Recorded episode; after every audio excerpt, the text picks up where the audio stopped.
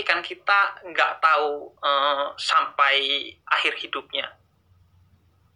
Kemudian eh, atau di sisi lain orang munafik kita nggak tahu hatinya. Kita tahu kelakuannya jelek, tapi kita nggak tahu apa motifnya, apa tujuannya, apa yang ada dalam hatinya. Banyak hal yang kita nggak tahu. Sehingga yang tahu kemunafikan, kafiran, seorang masuk surga atau neraka itu pada akhirnya hanya Tuhan. Ar- Artinya apakah bisa eh, seorang non muslim tapi dia tidak kafir gitu? Seorang non Muslim tidak kafir nggak secara akidah, seorang non akidah, Muslim pasti pasti, kafir. kafir. Oke. Tapi, kita Tapi, tidak tahu. Tidak tahu akhir hidup dia, Ah, oke. sehingga kita nggak bisa judge apa pun kepada dia.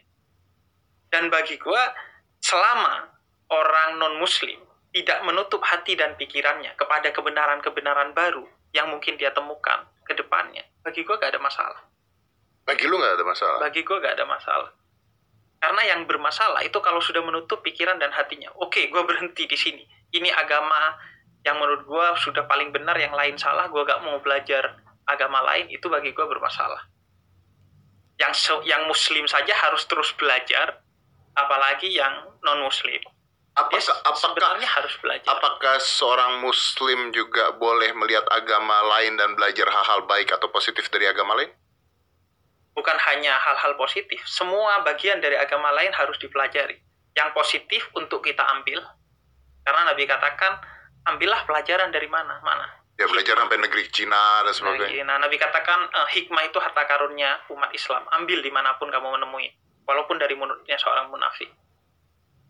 Yang jelek, yaitu kita harus pelajari juga untuk semakin meyakinkan kita akan agama kita.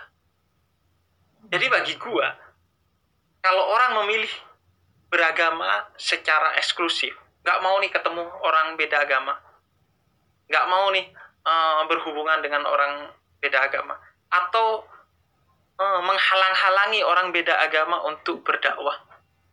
Menurut gua, lu beneran muslim nggak? Lu yakin nggak pada Islam? Kalau lu yakin, kenapa lu khawatir kepada agama-agama lain? Padahal rumusnya jelas di Quran. Kalau kebenaran datang, kebatilan akan pergi dengan sendirinya, nggak usah diusir. Jadi pertama gue mau bilang, kebatilan itu nggak perlu usir. Ntar pergi sendiri, yang penting lu bawa kebenaran. Nggak perlu lu sulit-sulit, wah ngusir-ngusir keburukan, nggak perlu.